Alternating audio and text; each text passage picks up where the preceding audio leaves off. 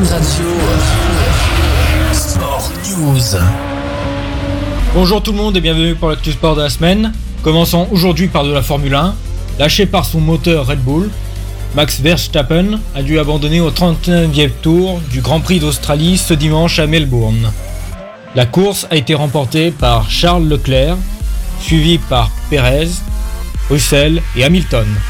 Ensuite, passons au golf avec le retour d'une légende. Après son terrible accident sur la route, le 23 février 2021, qui a failli lui coûter la vie, Tiger Woods est redevenu golfeur ce jeudi et a passé vendredi le cut au Masters d'Augusta.